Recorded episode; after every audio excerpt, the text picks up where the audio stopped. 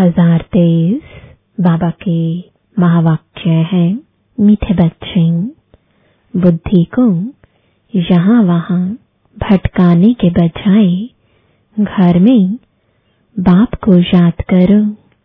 दूर दूर तक बुद्धि को ले जाओ।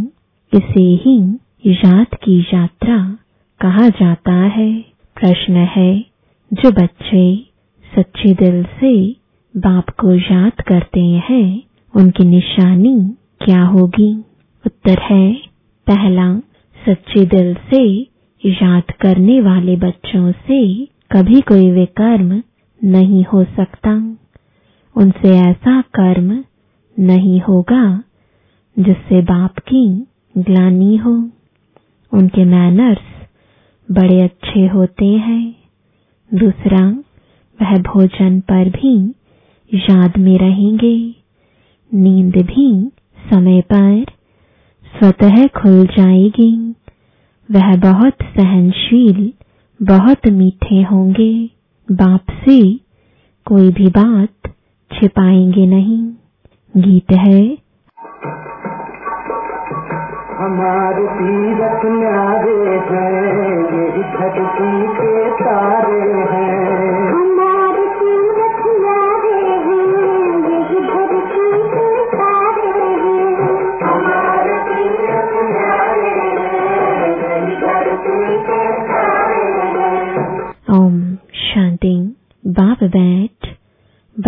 को समझाते हैं।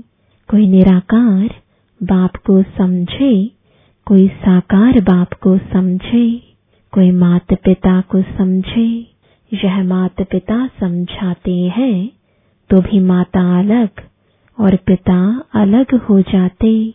अगर निराकार समझाए तो निराकार अलग, साकार अलग हो जाते। परंतु यह समझाने वाला बाप है। तुम बच्चे ही यह जानते हो कि जिस्मानी तीर्थ और रूहानी तीर्थ है। वह जिस्मानी तीर्थ आधा कल्प के हैं। अगर कहेंगे जन्म जन्मांतर से यह चलते आए हैं तो फिर ऐसे समझेंगे शुरू से लेकर यह चलते हैं। अनादि है। ऐसे तो है नहीं, इसलिए आधा कल्प से कहा जाता है। अभी बाप ने आकर इन तीर्थों का राज समझाया है। मनमना भव, अर्थात रूहानी तीर्थ, ज़रूर आत्माओं को ही समझाते हैं। और समझाने वाला है परम पिता और कोई समझा ना सके। हर एक अपने अपने धर्म स्थापक के तीर्थ पर जाते हैं। यह भी आधा कल्प की रस्म रिवाज है। सब तीर्थ करते हैं, परंतु वह कोई को सदगति दे ना सके। खुद ही घड़ी घड़ी तीर्थों पर जाते रहते। अमरनाथ बद्रीनाथ तरफ़ वर्ष वर्ष तीर्थ करने निकलते, फिर चारों धाम करते हैं। अभी यह रूहानी तीर्थ सिर्फ़ तुम जानते हो। रूहानी सुप्रीम बाप ने समझाया है, मनमना भव। और जिस्मानी तीर्थ आदि सब छोड़ो, मुझे याद करो। तो तुम सच्चे सच्चे स्वर्ग में चले जाएँगे। यात्रा माना, आना जाना, वह तो अभी ही होता है।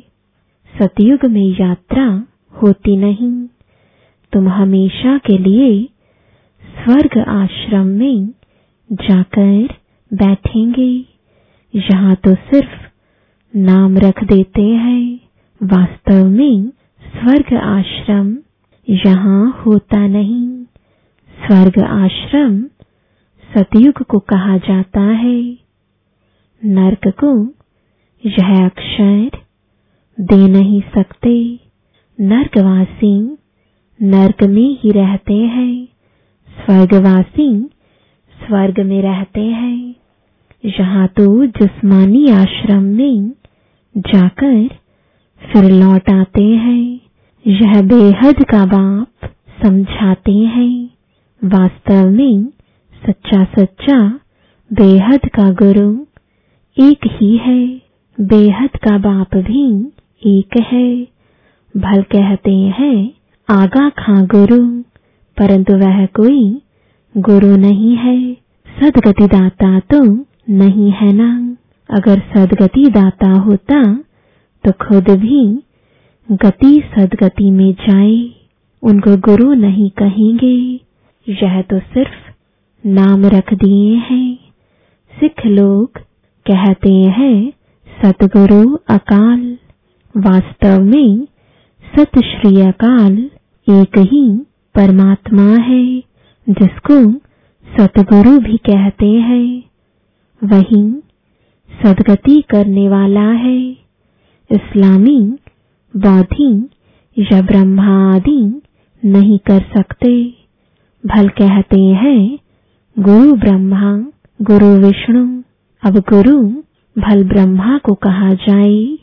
बाकी गुरु विष्णु, गुरु शंकर तो हो ना सके।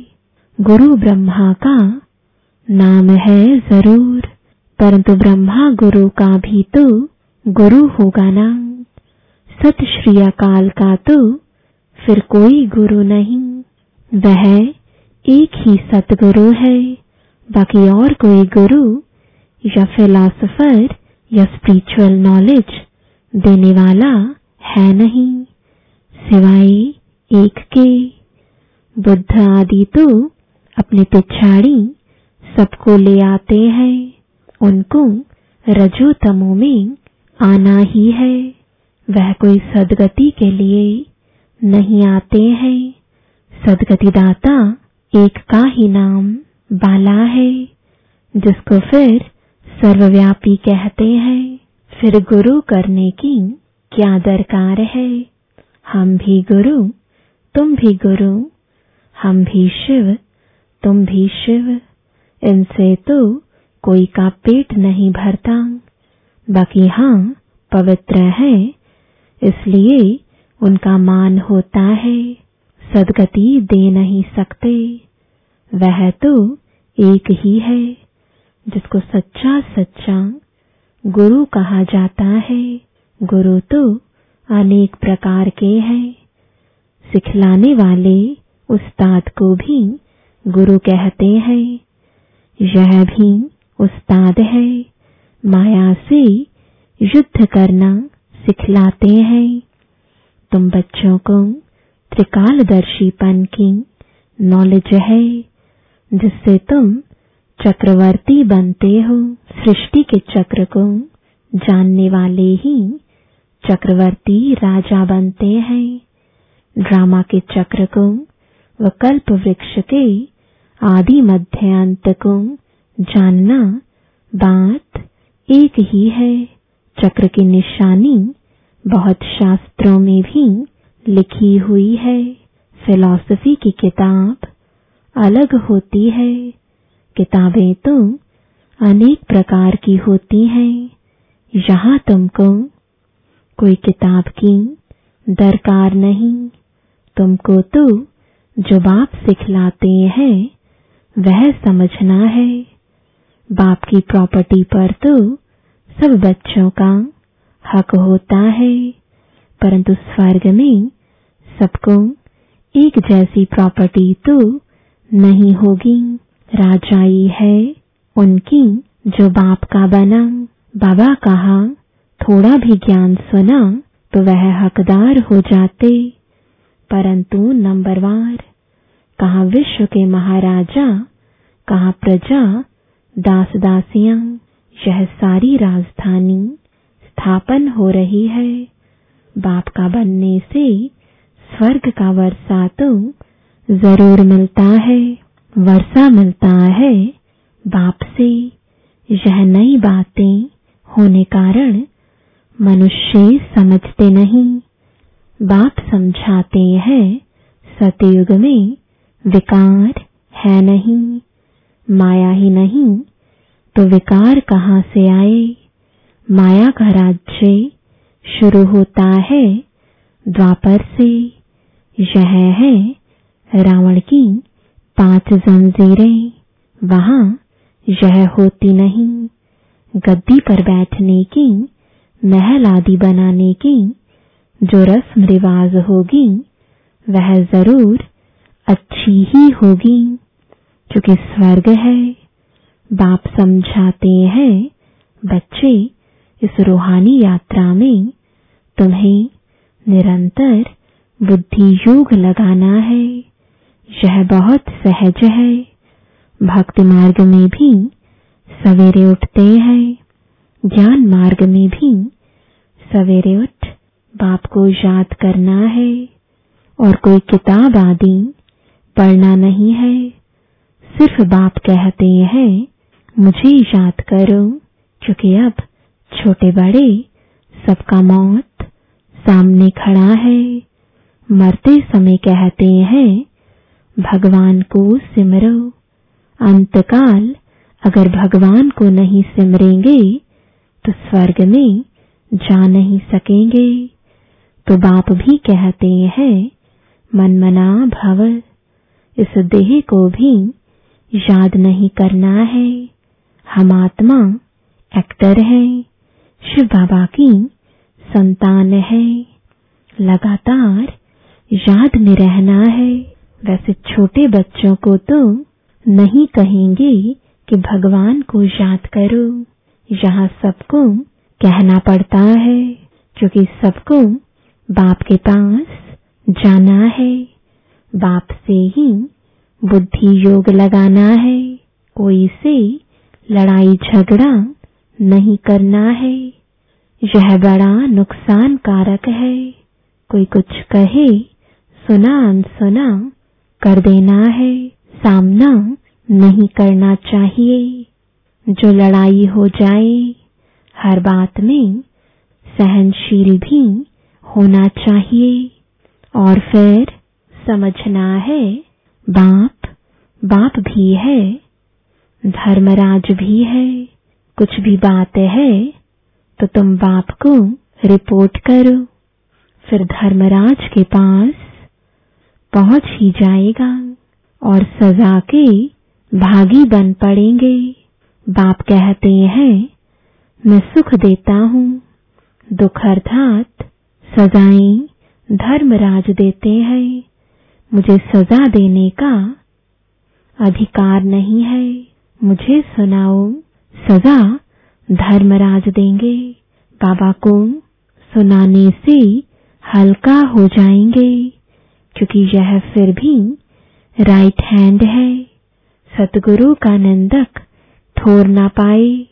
जजमेंट तो धर्मराज ही देंगे, कि किसका दोष है, उनसे कुछ छिप नहीं सकता।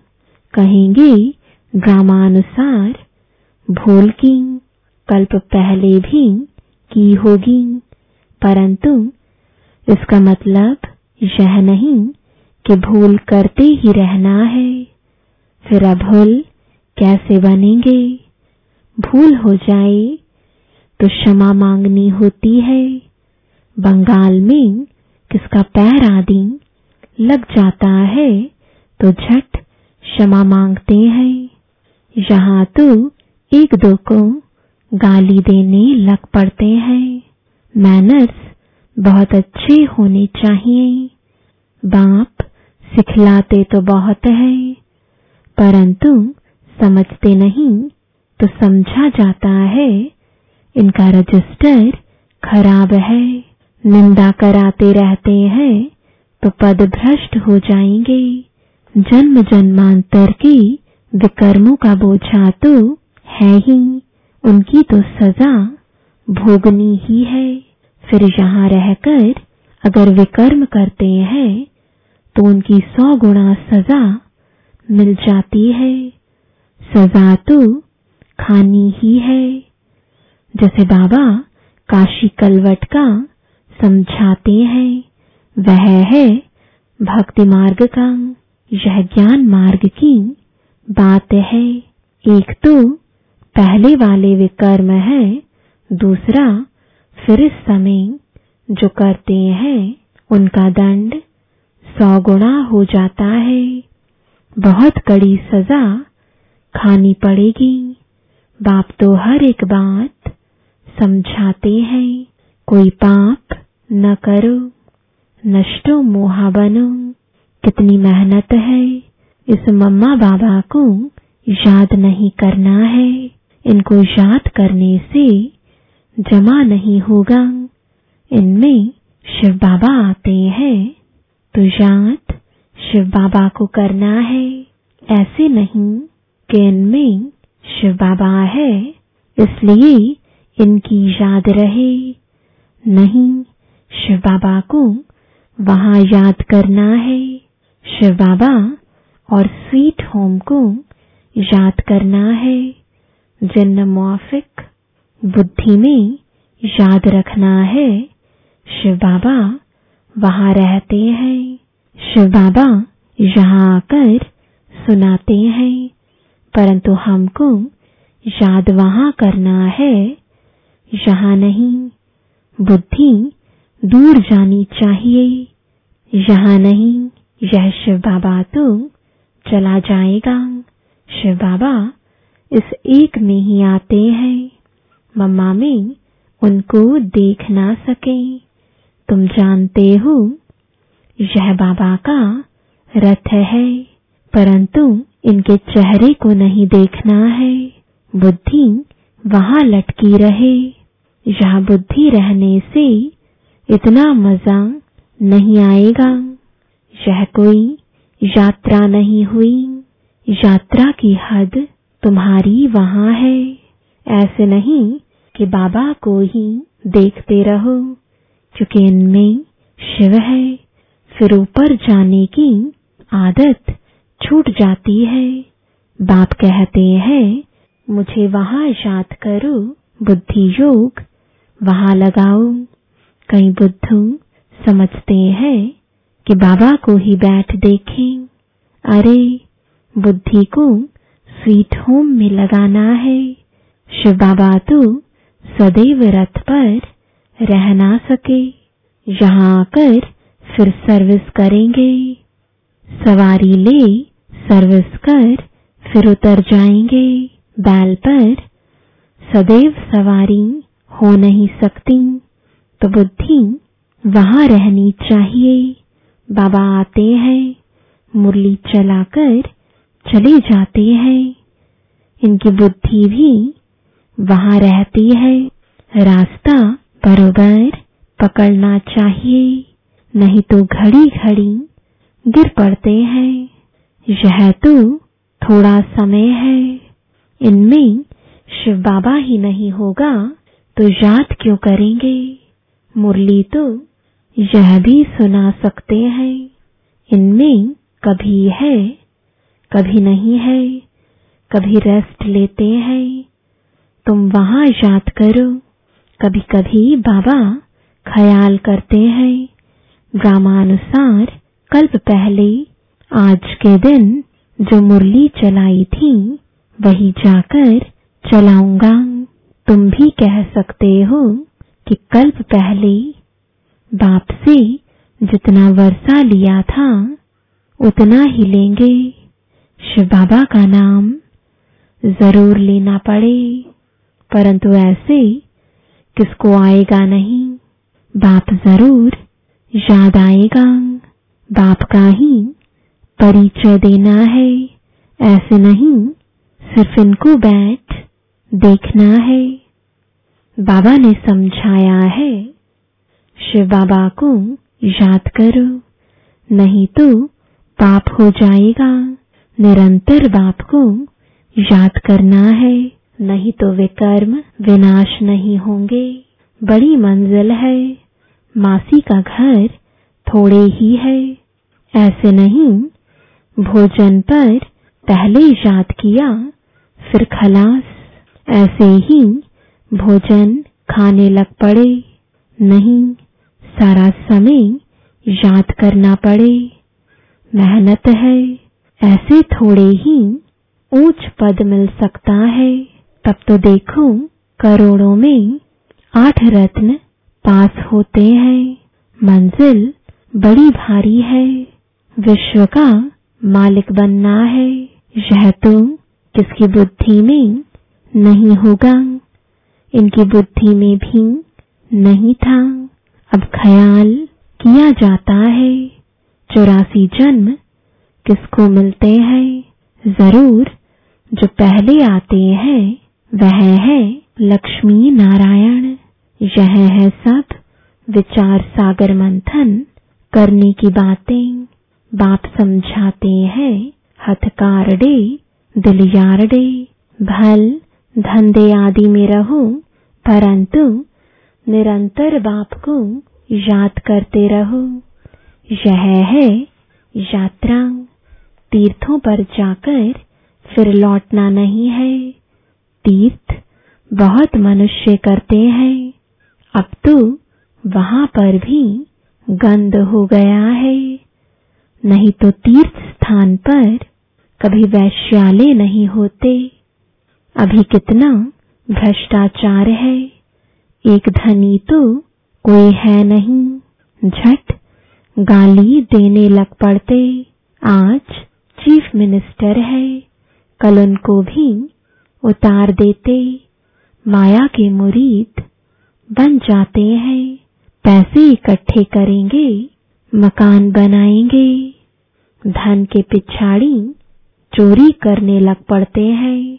तुम अब स्वर्ग में जाने की तैयारी कर रहे हो, वही याद आना चाहिए, धारणा भी होनी चाहिए। मुरली लिखकर फिर रिवाइज करनी चाहिए। फुर्सत तो बहुत रहती है। रात को तो बहुत फुर्सत है। रात को जागो तो आदत पड़ जाएगी। जो सच्चा सच्चा बाबा को याद करने वाला होगा, उनकी आँख आप ही खुल जाएगी। अनुभव बताते हैं, कैसे रात को आँख खुल जाती है। अभी तो नींद के लिए और ही पुरुषार्थ करते हैं। हाँ स्थूल काम करने से भी शरीर को थकावट होती है। बाबा का रथ भी देखो, कितना पुराना है।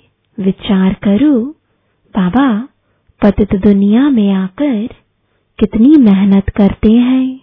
भक्ति मार्ग में भी मेहनत करते थे।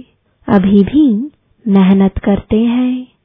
शरीर भी पतित तो दुनिया भी पतित। बाबा कहते हैं, मैं आधा कल्प तो बहुत आराम करता हूँ। कुछ भी ख्याल नहीं करना पड़ता है। भक्ति मार्ग में बहुत ख्याल करना पड़ता इसलिए बाप को रहम दिल गाया हुआ है। Ocean of knowledge ocean of bliss कितनी महिमा करते हैं। वही बाप अभी हमको पढ़ाते हैं और कोई पढ़ा ना सके। अच्छा मीठे मीठे सिकिलदे बच्चों प्रति मात पिता बाप दादा का याद प्यार और गुड मॉर्निंग रूहानी बाप की रूहानी बच्चों को नमस्ते। रूहानी बच्चों की रूहानी बाप दादा को गुड मॉर्निंग और नमस्ते। धारणा के लिए मुख्य सार है पहला, किसी का भी सामना नहीं करना है। कोई कुछ कहे तो सुना अनसुना कर देना है। सहनशील बनना है। सतगुरु की निंदा नहीं करानी है। दूसरा, अपना रजिस्टर खराब होने नहीं देना है, भूल हो जाए तो बाप को सुनाकर क्षमा मांग लेनी है। वहाँ यानी ऊपर याद करने की आदत डालनी है। वरदान है साइलेंस की शक्ति द्वारा जमा के खाते को बढ़ाने वाले श्रेष्ठ पद के अधिकारी भव जैसे वर्तमान समय साइंस की शक्ति का बहुत प्रभाव है। अल्पकाल के लिए प्राप्ति करा रही है। ऐसे साइलेंस की शक्ति द्वारा जमा का खाता बढ़ाओ। बाप की दिव्य दृष्टि से स्वयं में शक्ति जमा करो। तब जमा किया हुआ समय पर दूसरों को दे सकेंगे। जो दृष्टि के महत्व को जानकर साइलेंस की शक्ति जमा कर लेते हैं, वही श्रेष्ठ पद के अधिकारी बनते हैं। उनके चेहरे से खुशी की रूहानी झलक दिखाई देती है। स्लोगन है, अपने आप नेचुरल अटेंशन हो तो किसी भी प्रकार का टेंशन आ नहीं सकता। Om Shanti.